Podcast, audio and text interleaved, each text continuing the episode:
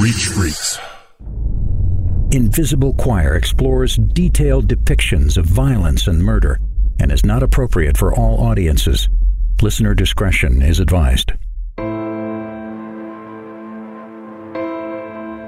So many of us dream of a perfect life. But what is perfection? Is it something that truly exists in the world? It often comes down to the perspective of what you believe perfection to be. For some, a perfect life is filled with the glitz and glamour, living luxuriously through wealth. These types of people tend to be driven by showing off their hard earned material possessions for all the world to see.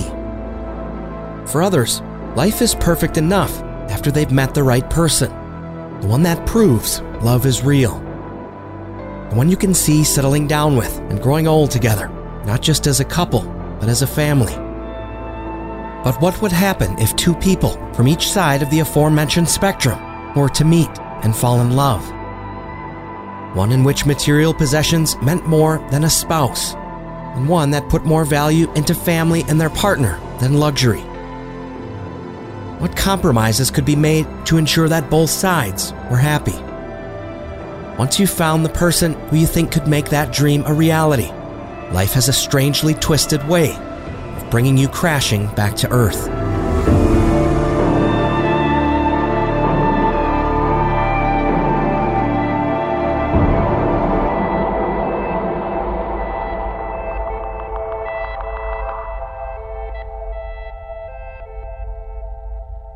On June 19, 2017, around 9:30 p.m., 49-year-old Fotis Dulos called the Farmington, Connecticut Police Department to report that his wife, 48 year old Jennifer Dulos, and their five children had not yet returned home from a trip to New York and had simply gone missing. And What's the location of your emergency? Uh, yeah, I uh, I'm worried about my uh, wife and kids because they uh, they left to go to New York and I haven't uh, been able to get in touch with them. Okay, and how uh, how long ago did they leave Connecticut? Uh, they left Connecticut, I believe, around uh, I want to say 4.30, Yeah, PM? Excuse me? PM? PM, yes. Okay. I've been texting and I see that the texts are being delivered, Mhm. but nobody's responding to me. Okay. Um, so they're supposed to. Do you have? Okay, so I'll send an officer to speak with you. Um, but do you have like a the, the Find Your iPhone app or anything like that? Uh, what's that? Okay. Do you have iPhone? Yes, I do. Okay. All right. Um, what's your name? It's uh, Fotis, F-O-T-I-S. Okay. Uh, last name is Dulos, D-U-L-O-S. Okay, I'll send an officer over to speak with you. Okay. You're at Four Jefferson Crossing. Yes. Okay. Uh, what time do you think he'll be here? Uh, he should be there shortly. He's uh, Okay. he's not too far. Okay. Okay, very good. Thank you so much. Okay. Thank you. Bye. Yep. With Jennifer and the couple's five children having traveled from Connecticut to New York, it was only natural that Fotis was worried after his wife didn't come home and hadn't responded to his repeated text messages. Unbeknownst to Fotis, the night before his family's trip to New York, Jennifer had packed up the bare necessities for her and the five children with no intentions of returning home to the family's sprawling 15,000 square foot colonial style mansion. From the outside looking in, the Dulos family seemed to have it all. Jennifer had become a homemaker who took care of the couple's five children, and Fotis had built up a luxurious construction company. The two appeared to be so in love, but the perfect life they appeared to have to everyone on the outside, one that so many yearned for, wasn't all that it seemed to be. Jennifer Dulos was born Jennifer Farber on September 27, 1968, to parents Gloria and Hilliard Farber. Hilliard was a wealthy banker, broker, and hedge fund founder, while his wife was an environmental philanthropist. Money was never a concern for the Farber family. Gloria's brother and sister in law went on to form Liz Claiborne Inc., which eventually grew into a billion dollar women's fashion and lifestyle company. While most dream of leaving their hometown and starting their own lives and experiencing all that the world has to offer, Jennifer dreamed a simpler dream to marry and raise a family in New York City where she had grown up. Jennifer would pen an essay for the publication of collections called Personals Dreams and Nightmares from the Lives of 20 Young Writers by author Thomas Beller, a former flame of Jennifer's, in 1998. She went on to write The New York Times wedding pages held a hypnotic sway over me since I discovered them at age 11. Entering the structured, ambitious black and white world at the back of the Sunday paper, I was window shopping for a life. I imagined I'd live on Park Avenue in the 60s, in a perfect eight with a fireplace and a service entrance, and supervise our New York calendars. I'm the kind of person who looks at other people's lives and wonders if I could have what they have. The question of whether or not I want it usually comes second. And later I would try on a series of men, figuring out how their lives looked on me. Sometimes having to alter my contours to force this appealing new entity to fit like a trace over my own self. But with age and time, we often long to find out where we belong in the world. Jennifer had discovered a passion and love for the art of writing, and that passion led her to attend Brown University. During her first week at the prestigious Ivy League University, Jennifer met Fotis Dulos, a Greek European studying from abroad. Fotis, a year her senior, had moved from Athens, Greece to attend school at Brown University. He came from a world opposite of the one Jennifer had grown up in. Born on August 6, in 1967, in Istanbul, Turkey, to Cleopatra Dulos, Fotis came from a humble middle class family. Eventually, Cleopatra would move Fotis and his sister Rena to Athens when he was seven. Growing up in the Mediterranean, Fotis fell in love with the water and, in particular, with water skiing. In 1986, when Fotis moved to the US for schooling, he longed for the finer things in life. While attending school, it was said that Fotis had a hard time connecting with the other European students, mainly because he wanted to experience culture and meet people from the United States. He had what most called the quote, American dream. Fotis would later write in a publication called Working Journal by Michael Fielder. By the time I was in my late teens and approaching the end of my high school years, I knew that I wanted to get exposed to society and cultures beyond the confines of my own country. Greece is demographically a very homogenous country, had become my home, but I felt an overwhelming need to be immersed in an environment with more cultural diversity. When Fotis and Jennifer connected during her first week at Brown, the two seemingly hit it off and had found a mutual level of attraction for one another. Unfortunately, it would be short lived as the two became busy with their academics and went on their separate ways after only a week. Fotis eventually graduated from Brown in 1989 with a Bachelor of Arts degree in Economics and Applied Mathematics whereas Jennifer graduated a year later in 1990 and went on to earn a master's degree in writing from New York University's Tisch School of the Arts. After finishing her academics, Jennifer had written four full length plays, and within her writing was able to express the feelings she was dealing with internally. Vanessa Grigoriadis, a friend from Jennifer's past, penned an article on Jennifer in Vanity Fair, describing her as well liked and as, quote, a vibrant presence in the New York literary scene, observant and wryly funny about human behavior, and was generous and supportive towards other writers in her midst. But for those who didn't know Jennifer, she could come across as what's been described as aloof or having a nervous, girlish energy. She was known to be generous. After all, her family had money. But Jennifer was humble about the money she had, seemingly always picking up the tab at dinner for friends and acquaintances. When it came to dating, Jennifer had boyfriends, albeit nothing serious. She was always looking at how she would have to mold herself to fit into a man's life and wanted something more natural where she could just be herself. But she never quite found what she was looking for within her inner social circle. But the one constant she looked forward to in her life was her Cavalier King Charles Spaniel named Sophie, who she wrote about in a ConnecticutPatch.com piece entitled the best part of my night. When I was single and living in New York, the best part of my night was when I got home after being out with friends, at dinner, parties, movies, or just hanging out. I would take my dog Sophie for a walk, whether it be 11 p.m. or 2 a.m. I would walk her about my neighborhood, the Central Village, just above Washington Square Park. I usually stopped by a Korean deli for something sweet a Baci chocolate. It was this lovely post people and buzz, chill out time that I adored and looked forward to. I loved Sophie so intensely. The first night, her crate was right up on my bed, next to my pillow. I felt so sorry that she was missing her mom and litter mates, her family. In fact, I didn't sleep for two weeks straight the first two weeks I had her. I wanted to tend to her every need. I just wanted to hold and behold her. I even got an eye infection, probably from lack of sleep, and ended up at the emergency room of St. Vincent's Hospital with her in her crate. I could not part from her for one minute. In 2000, Jennifer decided she needed a change. She was a lover of the snowy slopes of Colorado, so she packed up her belongings and moved to Aspen, with her loving best canine friend, Sophie, by her side.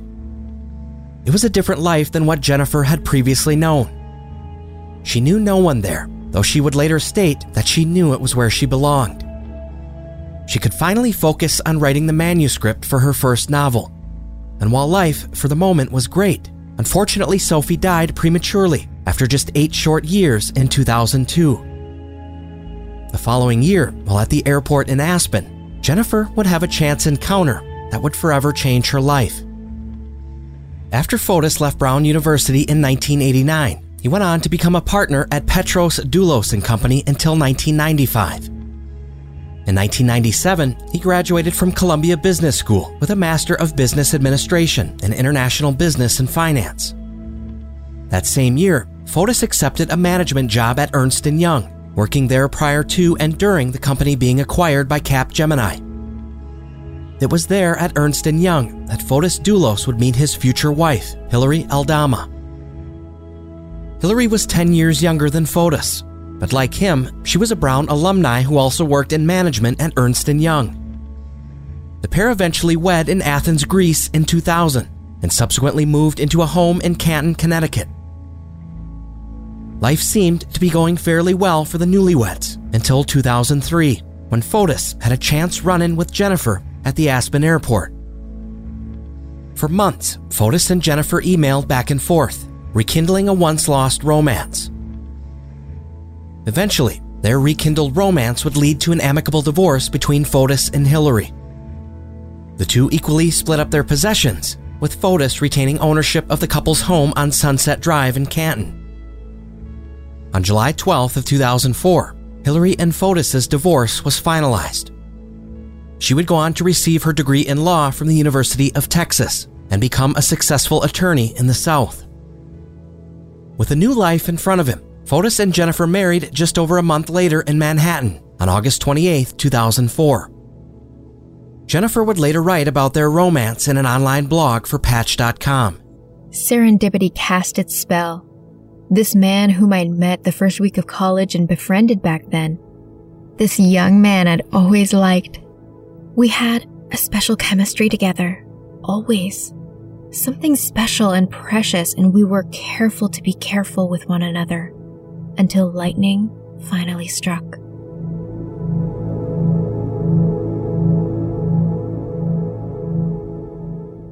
Rena Dulos, Fotis's older sister, recalled the couple's wedding as a quote, great, beautiful day. The couple surrounded by both Jennifer and Fotis's friends and family, some of whom had traveled from abroad. From various sources, the wedding was a big affair. Jennifer and Fotis then moved into the home he had previously owned with Hillary and Canton while he began making plans on starting his own company. That same year, Fotis stuck to his plans and created the Fore Group Incorporated, which was a luxury construction company that specialized in building homes for the most wealthy in society. In an interview with the American Builders Quarterly, Fotis explained that his love for real estate and aesthetics sparked his interest in starting the Fore Group. I'd always been interested in real estate. I grew up watching my sister, who was 13 years older than I am, flourish in a career as an architect, and I like the aesthetics of nice homes. So I financed a home for a builder and paid very close attention to what he was doing. I realized it's a pretty straightforward process and leverages a lot of the experiences I had in management consulting, With his new wife, Jennifer, at his side, Fotis felt like he was on top of the world. Although he didn't have client confidence starting out, he did have Jennifer's father, Hilliard Farber, who would finance his projects with large low interest loans. Because of his love for the finer things and with his financial knowledge, once clients started coming to the Fore Group, Fotis was able to lean into his experience in financial management and consulting to speak their language when it came to data or analytics, and that was enough to gain their confidence. The Fore Group Incorporated began development in the Farmington Valley area, a suburb just 15 minutes outside of Hartford, Connecticut. While life was great for both Jennifer and Fotis, they knew that something was missing. They were in their mid to late 30s when they married, and childbearing years were closing and coming to an end. Fotis had no children with Hillary while they were together, but with the use of assisted reproductive technologies, both Fotis and Jennifer were blessed with five children two sets of twins and a baby girl, all aptly named after Fotis's homeland of Greece. Fotis was extremely proud of the lands where he came from. Jennifer stated while she would enjoy reading the writings of lifestyle authors, Fotis was more into fiction and writings of Constantinople and the fall of the Byzantine Empire. To the now father of five, heritage and history were important to him. Although reading and writing was Jennifer's true love, she had finally found her calling in being a mother, and the manuscript for her first novel was silently tucked away into the darkness of her nightstand to be continued later in time. Fotis Dulos and his family were enjoying the successes of the Fore Group, and in 2011, the company built a custom home at 4 Jefferson Crossing. The 15,000 square foot colonial style mansion sat on just over two beautiful acres. It was a truly top of the line construction and far from the perfect eight that Jennifer had dreamed of and previously written about in her essay penned in Thomas Beller's book, Personals Dreams and Nightmares from the Lives of 20 Young Writers but the home itself was still a structure to be envied. By many accounts, Fotis was charming and gregarious, but his work life was clustered and full of stress.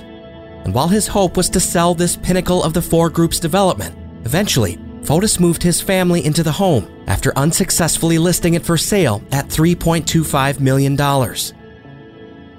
It wasn't uncommon for the Dulos family to move into some of the Fore Group's properties, as they had moved into a custom home at 5 Charlotte Court in Avon. But this particular home at 4 Jefferson Crossing represented the epitome of wealth and establishment.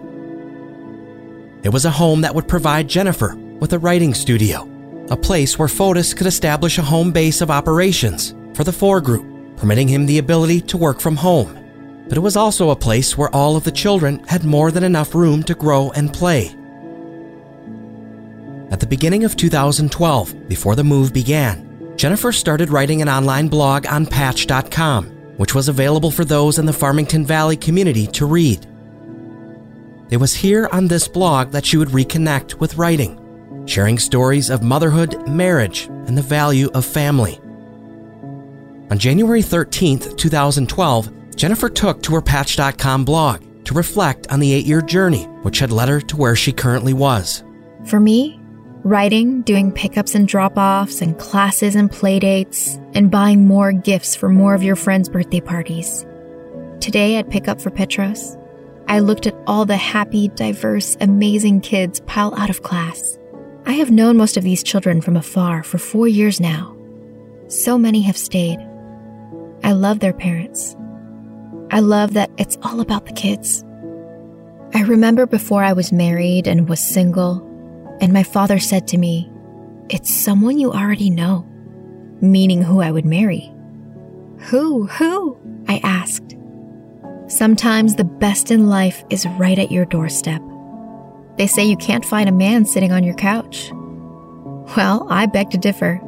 I was home, back in New York, and an email came to me one year after re meeting him. He was looking for me and was living just two miles from me downtown. He wanted to get together. We celebrate the anniversary of the email, January 13th, 2004. Now, eight years later, seven plus years of marriage, five kids, five moves, and some pets, here we are. And as the family began their move, Jennifer recalled how much their current but temporary home at 5 Charlotte Court had meant to them. Okay, so now I'm officially a weepy loony. While giving Clea Noelle her last nighttime bottle at 5 Charlotte Court, I played for her, for me, the Miranda Lambert video of The House That Built Me. I got misty. Okay, I cried. I thought of how every memory of hers, or for me, of her, is associated deeply with this temporary house. And I finally got sad. Bringing her home, they let us out of the hospital after less than 24 hours. And having her up on the third floor with me as Christiane hovered about her new little sister. The first two weeks of living through the hardest thing I've ever done, trying to feed her all through the night, again up on the third floor, and she crying because she wasn't getting enough, because she was tongue tied. Learning to walk, standing at the base of the stairs in the kitchen, holding on to Beckham, her golden retriever basically. He has now become hers.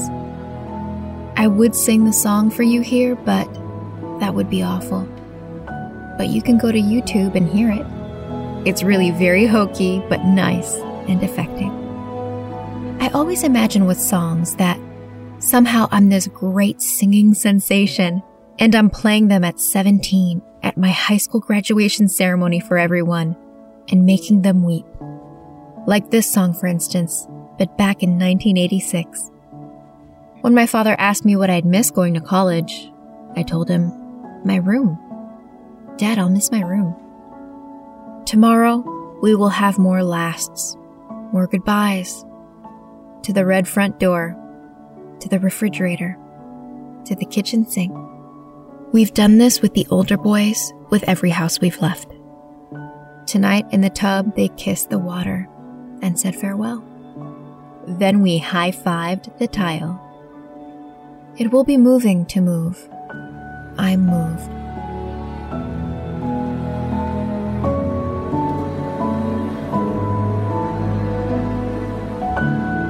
As the Dulos family settled into their new home at 4 Jefferson Crossing, life was indeed at its finest, with the family traveling frequently to Colorado, Greece, and Florida. At one point, Fotis was invited as a featured contributor in a 300 page collection entitled Working Journal by Michael Fielder. The collection was a series of black and white photographs of people at work, with their background stories attached. For his contribution, Fotis penned the following Dad, let go. You're hurting my hand.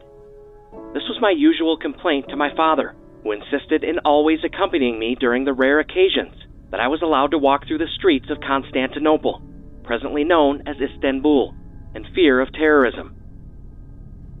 It is in Constantinople where I was born and raised for the first seven years of my life, the youngest of a family of four with Greek origin. Being a part of the Greek minority in Turkey allowed me to witness and understand a great deal about what it takes to live harmoniously in a multicultural society. When I attended Brown University and Columbia Business School, I met people from every corner of the globe, and this excited me beyond belief. After nine years in New York City, seven of them working for a management consultancy, I decided to move to Connecticut. I became a father of five beautiful children, two girls and three boys, who all and each one mean the world to me. I started Fore Group in 2004 and became a builder of fine homes. I love creating structures that complement their surroundings, enhancing them. Mostly, though, I love working with others and bringing their vision to life, giving them a place to call home. Home for me is being with my loved ones. My father no longer makes me hold his hand. I am now free to explore the world and share its possibilities with my loved ones. The excerpt was signed Fotis Dulos, father, builder, skier. Eventually, the stresses of running a luxury construction company began piling up on Fotis. He began to regularly vent to Jennifer. In one instance, Fotis had felt scorned by a former client and told his wife that he wanted to drop a brick out of a plane on the former client's home. This vengeful plot came across to Jennifer as odd to say the least. The behavior seemed uncharacteristic of her husband. Most of us have ways in which we decompress, and for Fotis, that was indulging in his love of water skiing, though indulging might be putting it lightly. Fotis was obsessed with the sport, often spending 10 days a month away from the home at water skiing competitions across the country, as well as attending competitions in his homeland of Greece. It was such a fierce passion of his, he wanted Jennifer to be involved, but being on the water took a toll on her body. It hurts my back a bit, and I feel the opposite of limber. I get all tight and muscly. Yuck. Nonetheless, Fotis's love of the sport led him to teaching his children, and as some years passed by, the boys ended up nationally ranked. Fotis took great pride as a father watching his children succeed. Jennifer, on the other hand, believed that her husband was putting too much pressure on them. Nonetheless, it wasn't a concern just yet. With her husband being gone so frequently every month at water skiing events, Jennifer began to get used to being at home with the children and the Dulos' new hired nanny, Lauren. But something began to change when Fotis came home, and the changes, while small, were enough to catch her attention. In a post to her Patch.com blog, Jennifer wrote of these changes and casually reflected on a rather grim outlook. Noelle kicked and turned and woke and reawoke, and what an awful night of non sleep it was. To the point that I thought, okay, let's sleep train. And I brought her to her room, and she wailed and wailed. No, mommy! And then I felt her head, and she was warm. And back to bed with us she came, for more no sleep. It was not like this when my husband Fotis was not here. We had more room. I and she, and he, somewhere afar, slept better. But if Fotis is to come back, he leaves again today, next Tuesday, then we do have to get this dealt with, which may mean her crying, but it's just so heart wrenching. Then again, who can subsist on no sleep and kicks in the nose? Will Noelle be banished from the kingdom of the family bed? Will she learn or be forced to sleep alone? Fotis suggested that we put a crib in our room so she is not lonely, and our limbs are not the target of her Russian roulette of jabs and outright punches. Where do I pull a crib from? I guess a pack and play? Everything about this makes me immediately tired currently. Oh, Noelle, I know that this too shall pass, but I fear I may be in a body bag by then. Love, your mom. As the years began passing by, Jennifer continued writing almost daily on her Patch.com blog. And while she had an outlet to escape everyday life, things started to become tense in the Dulos family home. She wanted a lifelong partner in Fotis, but he was too absorbed in his work and water skiing competitions. Friends described how they believed that Jennifer was the person who wanted to be at her husband's side, but had ultimately resigned herself to the background of his life.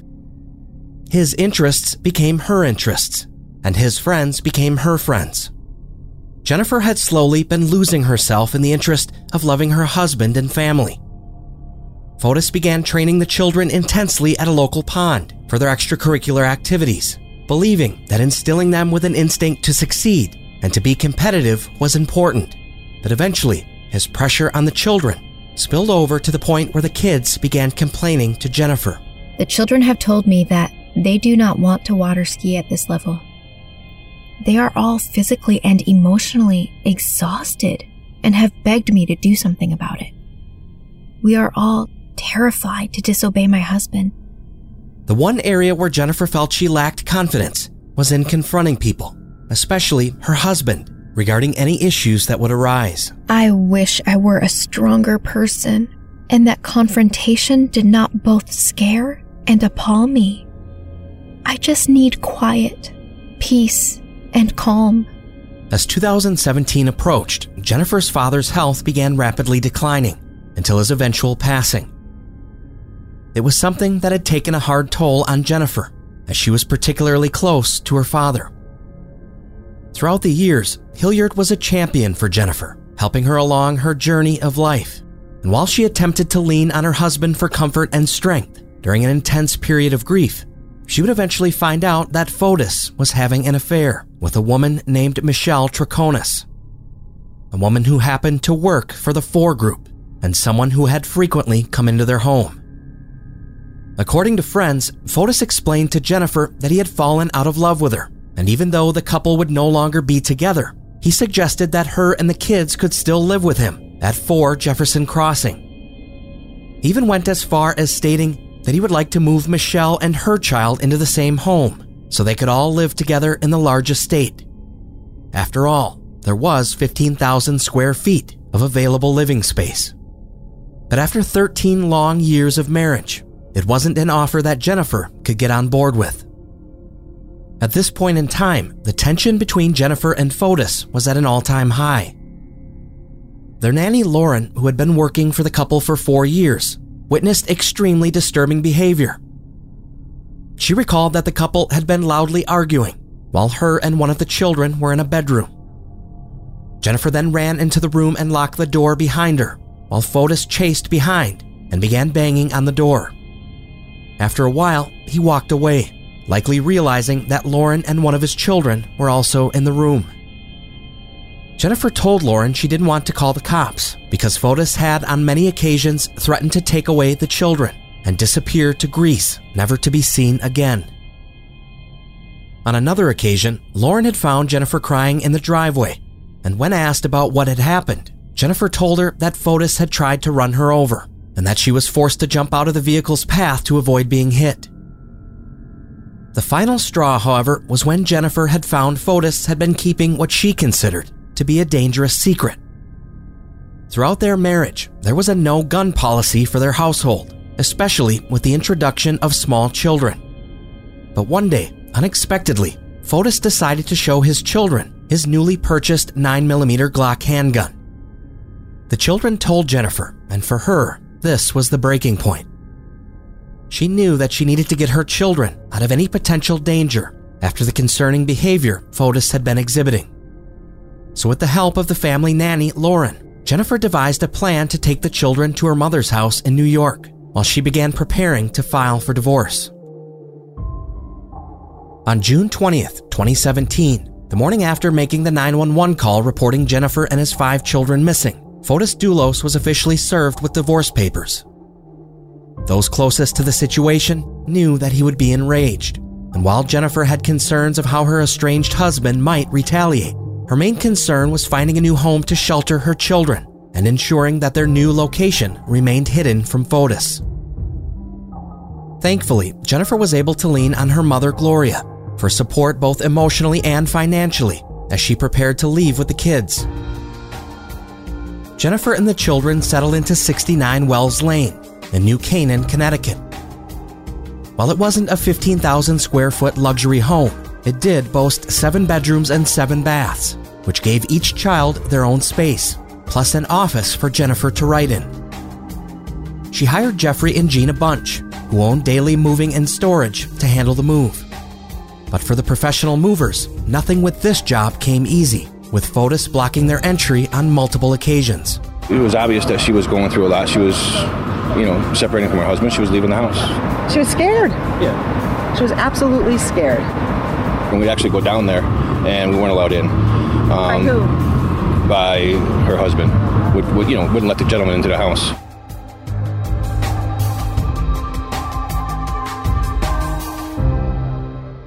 Things had gotten so bad that Jennifer asked Jeffrey to go incognito, hoping that upon being surprised, Fotis would let the company retrieve her belongings. She wanted me to come, you know, in my regular clothes, um, in a vehicle that wasn't marked. That's very unusual. And she definitely did not want word to get out where she was going and when she was going there. Fotis had been through a divorce before, one that was as amicable as it could be, considering the circumstances. But based on how legitimately terrified Jennifer was of Fotis, the divorce proceedings ahead were going to be nasty and downright contentious. Early on, Jennifer filed for emergency custody of the children, explaining that Fotis was verbally abusive and resorted to bullying, threatening to obtain control. She went on to explain how in the past, he had threatened to take the children away and told her, quote, You will never find us. She documented that his strict water skiing regimen for the children had become overbearing. with the kids on the water some days from the early morning hours through sundown. When one of the children had told Fotis that they no longer wanted to water ski, he allegedly picked up a ski and threw it at a rock, subsequently breaking it. Jennifer officially stated in a divorce affidavit, quote, I am afraid of my husband. I know that filing for divorce and filing this motion will enrage him. I know he will retaliate by trying to harm me in some way. I am afraid for my safety and the physical safety and emotional well being of our minor children. Fotis, on the other hand, had argued that Jennifer was unfit to raise their children, claiming she had a substance abuse problem and that she was abusing prescription medication. The issue both parties faced, though, was that the presiding judge wasn't going to listen to the he said, she said, and ultimately ruled that the couple were to share joint custody of their children. One of the stipulations of this ruling was that the children were not to be exposed to either of the parents' partners, whether new or existing, namely, Fotis's new love interest, Michelle Troconis. The judge's orders contained the following consideration. The plaintiff is not established by a preponderance of the evidence that there is an immediate and present risk of physical danger or psychological harm to the party's children. As a result, the request for emergency relief is denied. Fotis, while garnering a checkmark in the win column, was soon to face another civil case. This one from Jennifer's mother, Gloria Farber, who alleged that her soon to be ex son in law had stolen millions of dollars from her with seemingly no intention of paying the money back.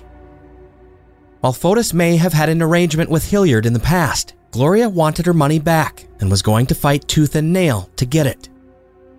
In March of 2018, just short of a year since the initial ruling of joint custody, Jennifer once again filed for emergency custody of the couple's five children. This time, the case was brought before presiding judge Donna Heller.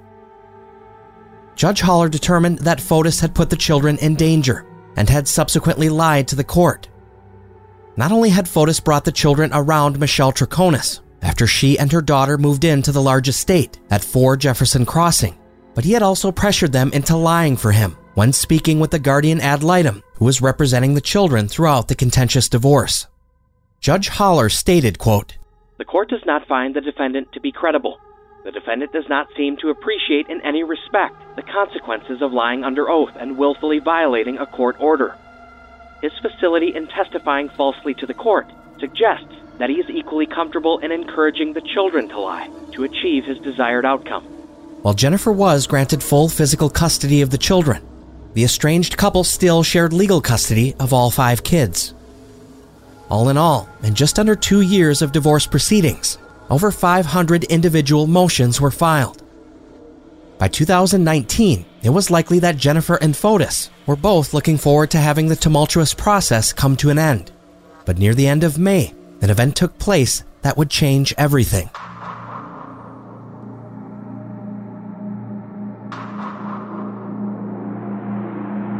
The morning of May 24, 2019 began as it normally did, with Jennifer waking the children, preparing lunches, and getting everyone ready for school. Her plan after dropping the kids off at New Canaan Country School was to head into New York for a couple of doctor's appointments. At 7:59 a.m., Jennifer arrived at the New Canaan Country School, and her five children departed from her 2017 Chevrolet Suburban. Just 6 minutes later, at 8:05 a.m., Jennifer arrived back at her home at 69 Wells Lane, where she then pulled her car into the garage. 2 hours later, at approximately 10:25, Jennifer's black 2017 Chevy Suburban was then seen leaving the residence. Jennifer's nanny Lauren promptly arrived at the home at 11:30. Upon entering the third bay of the three-car garage, Lauren noted that Jennifer's 2014 Range Rover was still parked in the second bay. It struck her as odd because she had been under the impression that Jennifer would be taking that particular vehicle for her trip. The night before, Jennifer had told Lauren that it was easier to navigate the city and to park in the Range Rover than it was with the Suburban. As Lauren made her way inside of the home, she found Jennifer's handbag on the ground in the mudroom that separated the garage from the kitchen. She then noticed that Jennifer left an unopened granola bar and a mug of tea on the kitchen counter. After Lauren finished washing the tea mug, she reached for a paper towel and noticed that the roll had been nearly depleted. When she looked in the supply closet, she was shocked to find that only two rolls were left from the night before, when she had stocked a dozen paper towel rolls from a fresh package. Around noon, Lauren was supposed to pick up four of the children from school, as the other child was slated to go to a friend's house. When Lauren texted Jennifer, she received no reply. In the seven years that Lauren had worked for the Dulos family, there had never been a time when a text regarding the children went unanswered from Jennifer. An hour after the first message, Lauren sent another at 1:10 p.m., notifying Jennifer that they were now heading into New York for the children's orthodontist appointment. And again, she received no reply. Then at 2:30 p.m., Lauren and the children arrived at Gloria Farber's apartment while they waited for Jennifer to arrive.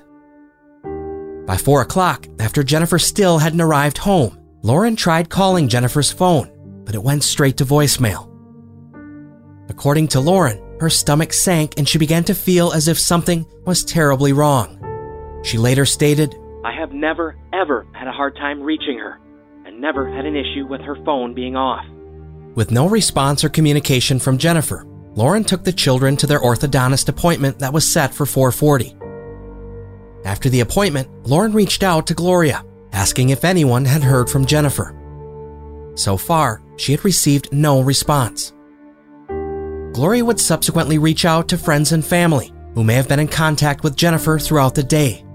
But everyone Gloria contacted stated they had not heard from her.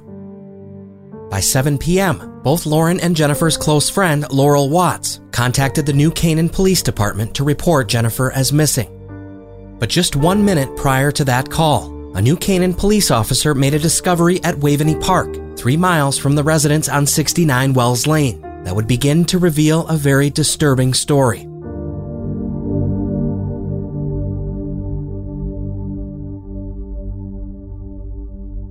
The officer discovered an unoccupied black 2017 Chevy Suburban, parked with its running lights still on. Upon looking into the vehicle, the officer noted that the large SUV had been put into reverse before the engine was turned off. For the moment, there was no immediately known correlation between the abandoned vehicle and the now reported missing mother of five.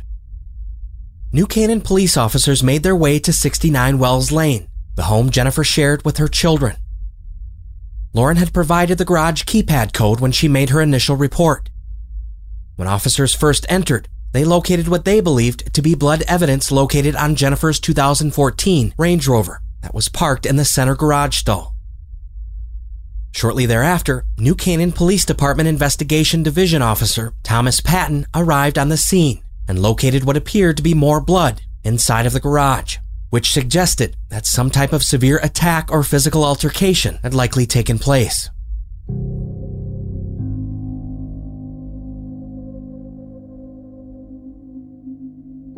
Crime scene analysts were brought on scene to confirm that the dark reddish brown stains and apparent blood spatter investigators had discovered in the garage was in fact blood.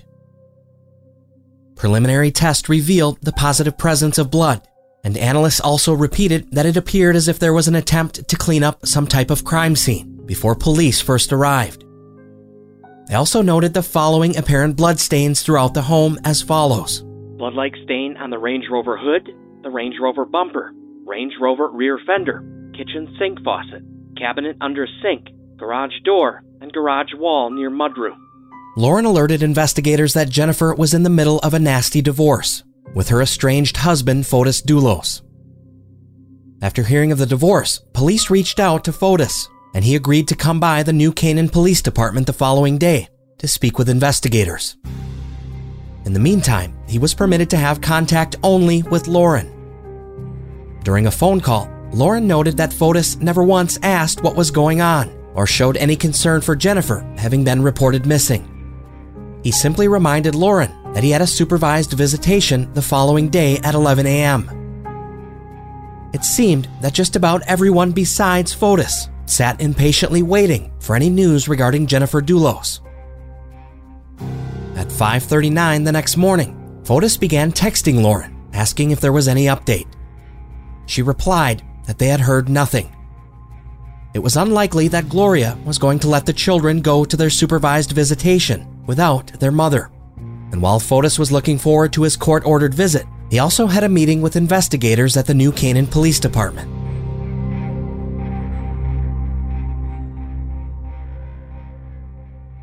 Fotis arrived at the NCPD at approximately 2:47 p.m., a few hours after he had initially agreed to meet with police.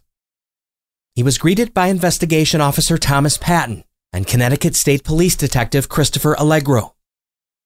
Fotis notified the investigators that his attorney, Jacob Pietranker, was outside on the phone and questioned if there was any news regarding Jennifer. The investigators told Fotis that no news had come in and that they were hoping he could provide them with key information in an effort to locate her. Fotis began patting his pockets, looking for his cell phone, at which point his attorney came inside and told investigators that both he and Fotis would be leaving without answering any questions. He then handed a cell phone to Fotis, which was ultimately handed over to the police. Fotis's attorney stated that investigators had, quote, no grounds to seize his client's cell phone. But the investigators retorted by saying that they were in the process of obtaining a search and seizure warrant. Believing that information regarding Jennifer's disappearance was likely on the device. After obtaining said warrant, investigators made a discovery that ultimately changed the course of the entire investigation. When investigators began searching through Fotis' cell phone, they found that location services showed he had been in the area of Albany Avenue in Hartford at around 7 p.m. the day Jennifer had gone missing. Albany Avenue is a highly trafficked road that leads into and out of downtown Hartford. Investigators were then tasked with utilizing the information found on the phone to see if and where he had stopped. It appeared that approximately every 50 feet, Fotis was stopping, and after reviewing surveillance footage recovered from homes and businesses along Albany Avenue, they saw what appeared to be a Caucasian male driving a Ford F 150 Raptor truck that appeared to be Fotis, repeatedly stopping and dropping black garbage bags into separate trash receptacles throughout the area.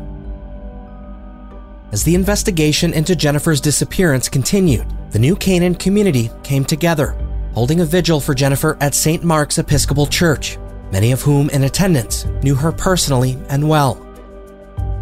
For Aaron Cooper, the head of school at New Canaan Country School, he was happy to see such an outpouring of support for someone he considered a friend.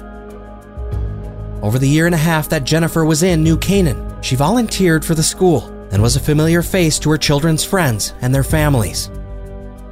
Aaron, during the many motions in her divorce proceedings, testified on Jennifer's behalf, speaking about the woman who had grown into his personal friend. Thank you, Reverend. Thank you all for being here. It's heartening to see so many here with us today. As the Reverend said, my name is Aaron Cooper. I'm the head of school at New Canaan Country School. And as many of you know, uh, the five beautiful Dulos children are beloved members of our school community. And I know not everyone here this evening knows Jennifer, uh, but those of us who do know her as an incredibly warm person, as an unbelievably devoted mother, as a, an active member of our community, supporting everything with her children, volunteering for everything. And as a school that believes in the sanctity of childhood, as foundational to living a life of purpose and one that shares, as a community that shares a set of common values, we're heartbroken. And yet we stand together to support the children and support the family they're with and to support our community.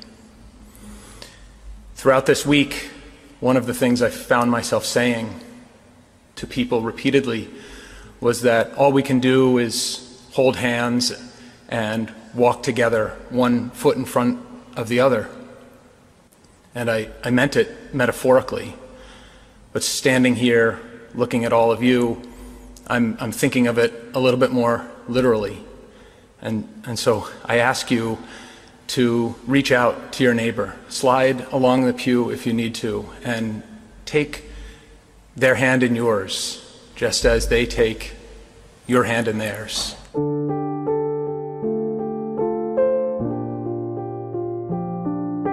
While this particular moment was a somber time, many people, although grieving and worry stricken, came up to read a passage of Scripture. As the community was holding on to hope that Jennifer would be found safely, investigators continued pouring through the surveillance footage that showed Fotis driving down Albany Avenue, eventually noticing that a female passenger was riding along with him. After making that discovery, Fotis's new girlfriend, Michelle Troconis, was then brought in for a formal interview herself. During her interview, Michelle stated that she had woken up at 6:30 a.m. on May 24th and that her and Fotis had sex before they both showered. She then proceeded to make breakfast for Fotis and her daughter. She then went on to say that she met with Fotis and his corporate attorney and close personal friend, Kent Mawhinney, at the Fore Group office on the second floor at 4 Jefferson Crossing at 8:15 a.m. Roughly an hour later, she met with a friend to drop off an unknown item. Michelle then stated that she met with Fotis at 12 p.m. for lunch, and she noticed that the Ford Raptor was not at the office, believing that it was likely being driven by Fore Group employee and project manager Paul Gumienny. After leaving the office, Michelle claimed that Fotis asked her to meet up at 80 Mountain Spring Road, a home that had just recently been completed in Farmington to clean in preparation for a client meeting the following day. She stated that this phone call took place between 2:30 and 3 p.m. and the location Fotis asked to meet at was only a 5-minute drive from the home they now shared together. She claimed that she had been cleaning windows at the 11,000 square foot newly constructed home until 5 p.m. Around 5 o'clock, Michelle then claimed that Pawel had shown up with the aforementioned Ford Raptor after swapping vehicles, Fotis and Michelle departed into Hartford, namely the Albany Avenue area. She claimed that she was mostly on her phone during the drive and that she had noticed that they were in a quote, creepy area. And while she had been on dump runs with Fotis before, she didn't understand why they were where they were. She confirmed for investigators that it was indeed both her and Fotis captured on the surveillance camera footage. She went on to state that they both went home and that was it for the night. The day following Michelle's initial interview, investigators served a search warrant at 4 Jefferson Crossing. Crime scene technicians were called to the scene to process the home for any potential evidence when a set of handwritten notes were found in a trash bin. These notes had two separate handwriting styles, but essentially had laid out an hour by hour play by play account of what occurred on May 24, 2019. These notes matched everything Michelle had told to investigators the day before and became known as the quote, alibi scripts. Upon confrontation regarding these scripts, Michelle stated that they were written as a means of remembering what had actually happened on May 24th when prompted by Fotis's attorney, Jacob Pietranker.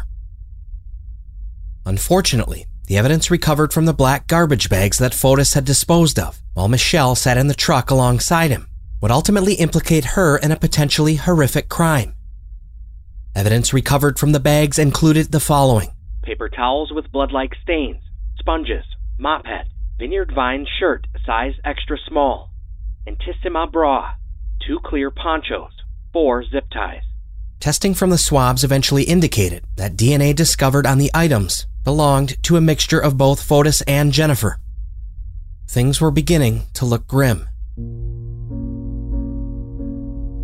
Blood evidence from the home was also revealed to belong to Jennifer Dulos, and DNA recovered from the kitchen sink inside of 69 Wells Lane belonged to Fotis, who, according to many sources, was not allowed inside of her home. Although investigators did not have a body, they did have enough evidence for a charge. Because investigators were actively searching Fotis's home at 4 Jefferson Crossing, both he and Michelle had been staying at a hotel in Avon, Connecticut.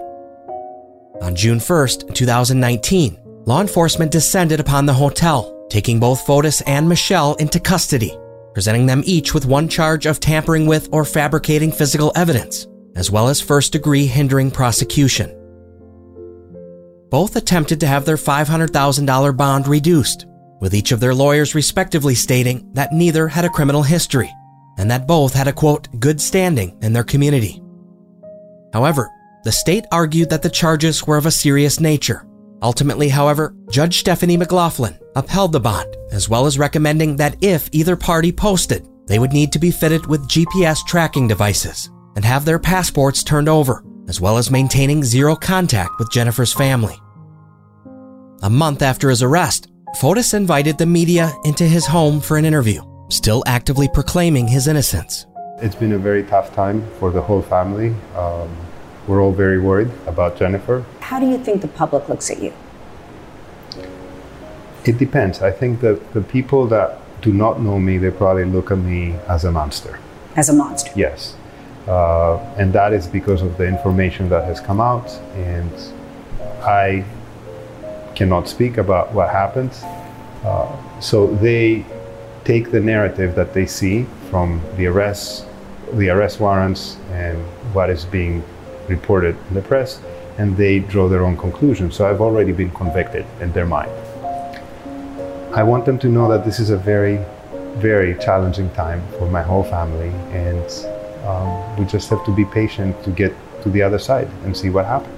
Um, I had my differences with Jennifer, like many people do when they go through uh, a marriage. It didn't work out for us, but that doesn't mean that I wish her ill in any way. Um, I, I tried to go day by day. Uh, when it first started, uh, I seriously pinched myself a couple of times and I said, This cannot be true. I'm dreaming this. I'm wearing orange and I'm in a cell, uh, six feet by nine feet, and uh, this this is this cannot be true. So it's it's a day by day, hoping we'll get through this. When asked about whether he felt as if he had been treated fairly in the justice system, Fotis acknowledged that he had, claiming to understand that husbands are usually involved in the disappearances or murders of their spouses, but continued calmly explaining that this case was different and that he was an anomaly and had nothing to do with Jennifer's mysterious disappearance. I think with the information they had, they did the best they could. And I understand they have tremendous uh, pressure on them. And it, it's also statistically, when something like this happens, 90 or 95% is the spouse. So I can understand why people feel like this. And your answer to that is? What's the when question? people say yes, 90% of the time it is the spouse. But What's it's your- 90%, it's not 100%. So when I, people- I'm, I'm in the 5 or 10% category.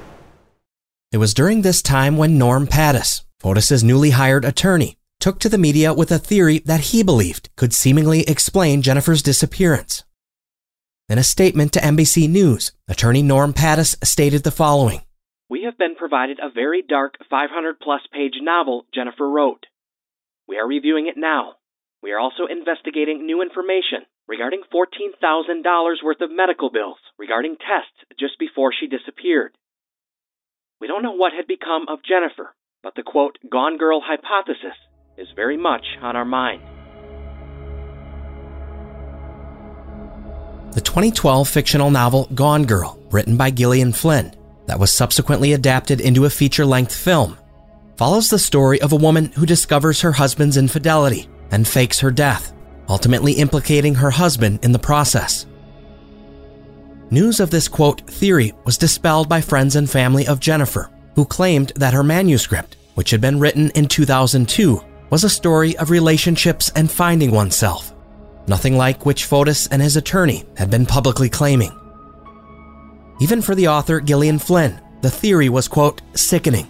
She stated the following I've seen in recent coverage that Jennifer's husband and his defense attorney have put forward a so called Gone Girl theory to explain Jennifer's disappearance. It absolutely sickens me that a work of fiction written by me would be used by Fotis Dulos' lawyer as a defense and a hypothetical, sensationalized motive behind Jennifer's very real and very tragic disappearance. While both Fotis and Michelle were free on bond and hopeful to return to some semblance of normality, it wouldn't last for long. On September 4th, Fotis Dulos was once again arrested alongside Michelle Troconis and charged again with felony tampering with or fabricating physical evidence. This time, he walked out after posting another half million dollar bond alongside his newly hired attorney, Norm Pattis. Both men spoke to the media outside of the Connecticut State Police Troop G barracks immediately following his arrest. The requirement to make another bond seems simply a, a stunt on the state's part to try to wear down our will to resist. There's not much here that we hadn't heard before, and I question the wisdom of these charges at this late date. We've pled not guilty to the pending charges. We're, we intend to plead not guilty to these charges, and we look forward to a full day in court. Uh, it's an exhausting fight. I love my children. That's about it. Just a month later, on October 4th of 2019, Fotis was back in court dealing with Gloria Farber's civil case. After walking out of the courthouse, Fotis's other lawyer calmly walked up to the podium and with his hand dramatically pantomimed a zipping motion across his lips. Fotis looked out to the media after his lawyer walked away and provided a brief statement. I just want to say that I love my children. I miss them. broken family court system. And I think about them all the time. That's all. Dad's lives matter. For the most part, Fotis stuck to his bond restrictions. He continued working on projects for the Fore Group. Michelle, on the other hand, moved out of 4 Jefferson Crossing, and the relationship between her and Fotis seemingly ended. Again, it was as if Fotis, for the meantime, was going to get back to some sense of normality in his life. But what he didn't know is that one of his most trusted and valued employees had provided investigators with key information in the case. Information that, from the outside looking in, appeared to be incredibly damning.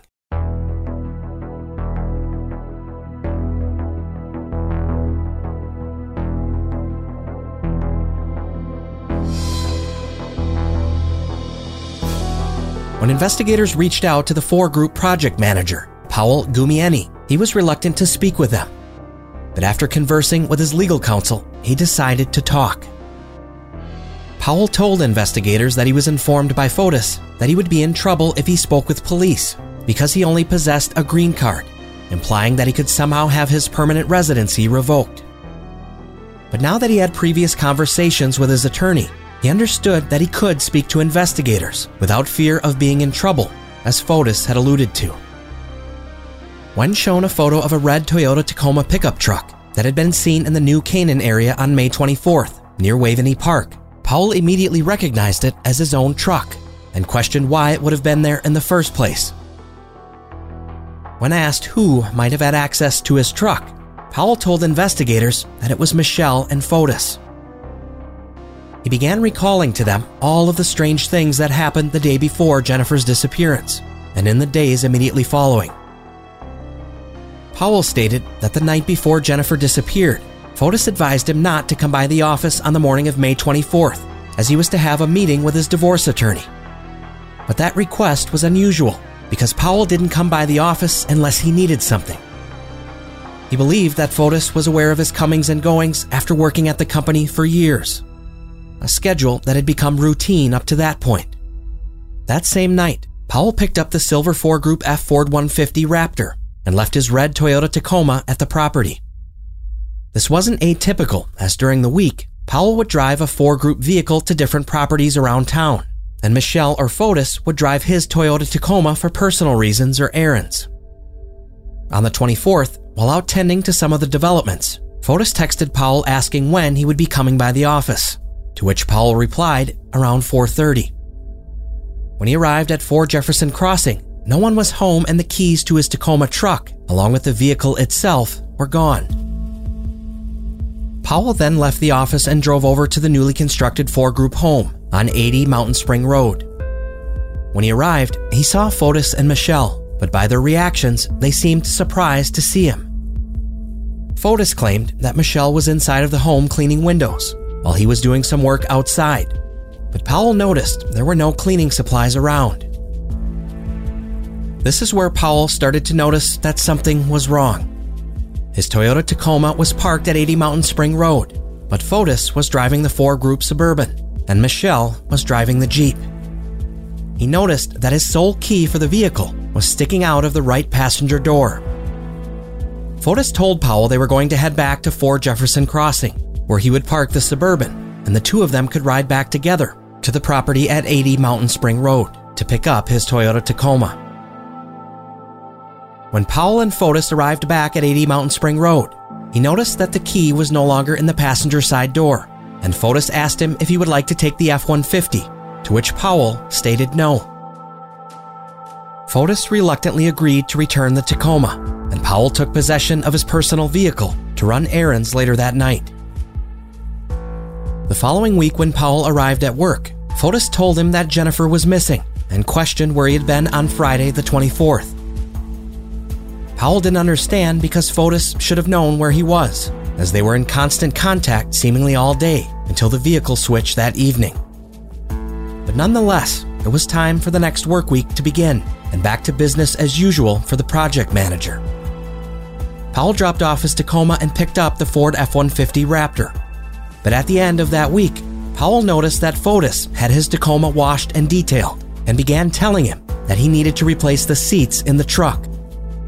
And when replacement seats weren't available, Fotis became angry with Pawel, immediately making the project manager suspicious. Pawel suggested that he could replace the seats from Fotis's wrecked Porsche, which he subsequently did. But unbeknownst to Fotis, Pawel kept the old seats in his garage at home, just in case the police might one day want them. And want them, they did. Armed with all of the physical evidence they had collected, investigators spoke with Dr. James Gill, chief medical examiner for the state of Connecticut.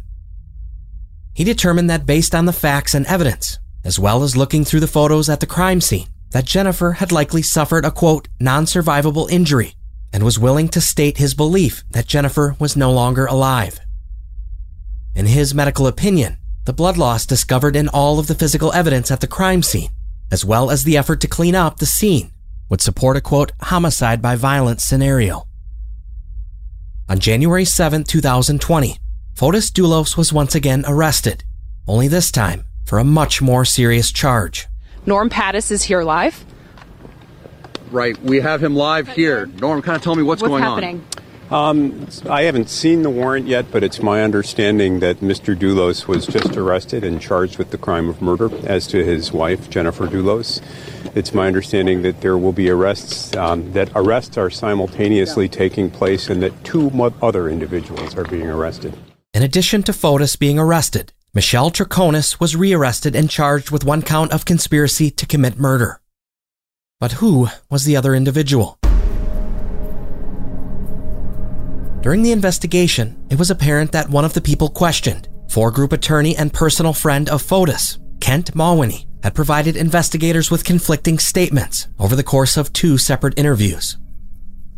His name was listed in the quote, alibi scripts, and Michelle had identified him as being at the Fore Group office on the morning of May 24th, 2019, although he claimed that he wasn't and that he had only previously met Michelle once. Fotis's bond was set at $6 million, while Michelle Troconis and Kent Mawhinney's bonds were set at $2 million apiece. Fotis and Michelle were each able to post their bonds once again, but Kent was unable to and was subsequently held in custody. As a condition of posting their bonds, both Fotis and Michelle were once again fit with GPS tracking devices and were not allowed to travel outside of the state of Connecticut. With Michelle out of his home and love life, Fotis had a new girlfriend, Anna Curry.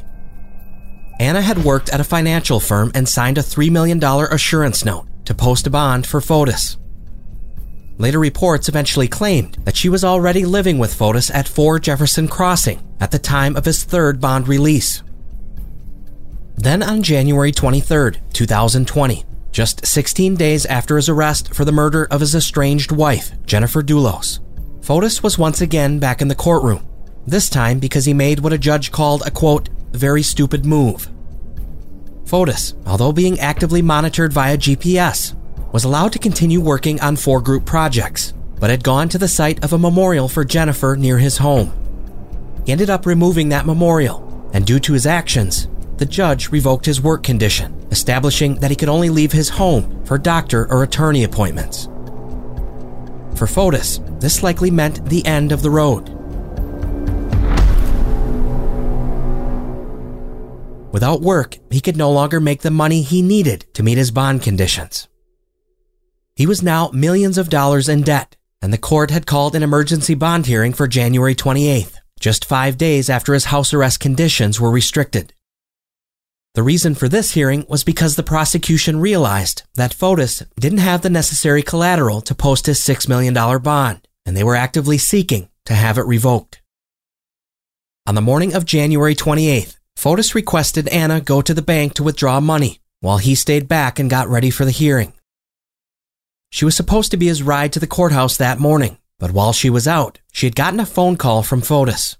He sounded out of breath, but told her that he was leaving and heading to the courthouse himself. On her way to the hearing, Anna received a call from one of Fotis's lawyers, asking her where he was and why he had not shown up to the hearing. Officers were then dispatched to 4 Jefferson Crossing as the GPS monitor showed that it was still active at the home. Though no one was inside the home itself, officers first on scene ultimately located Fotis in the garage.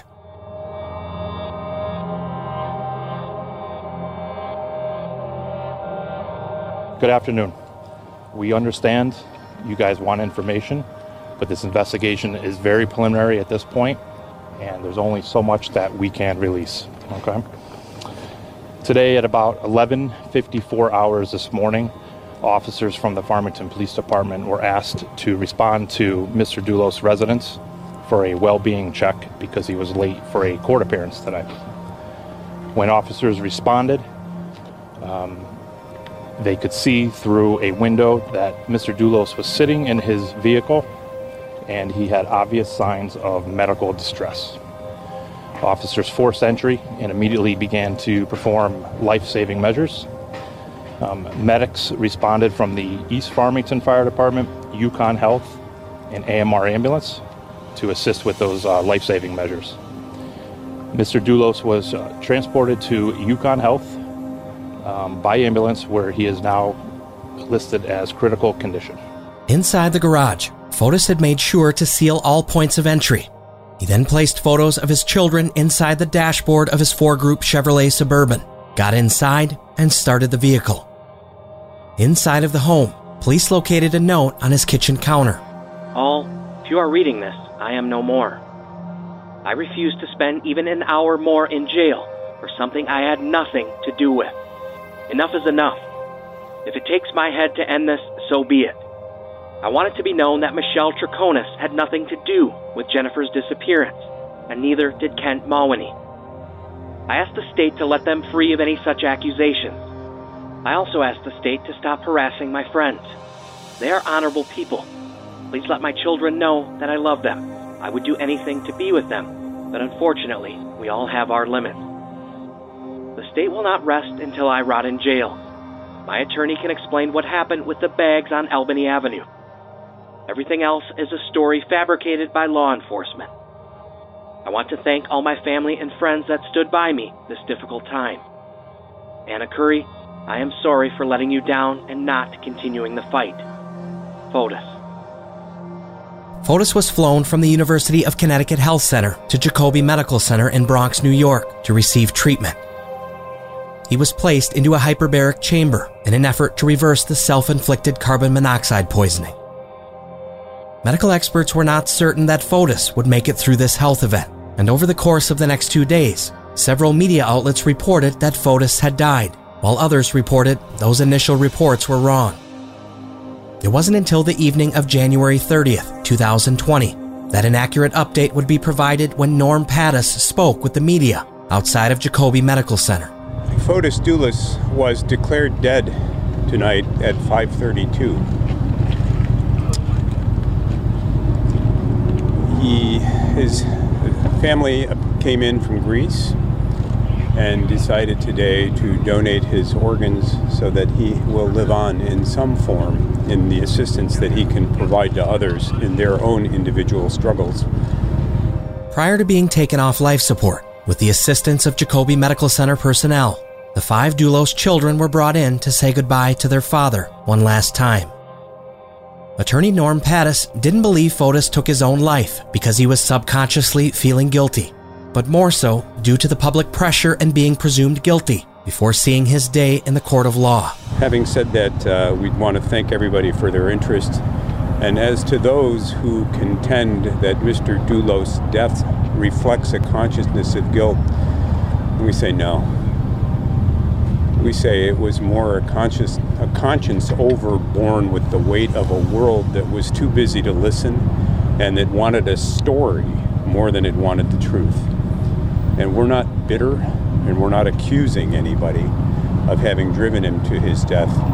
But we wonder why, in the court of public opinion, the presumption of innocence was so quickly satisfied.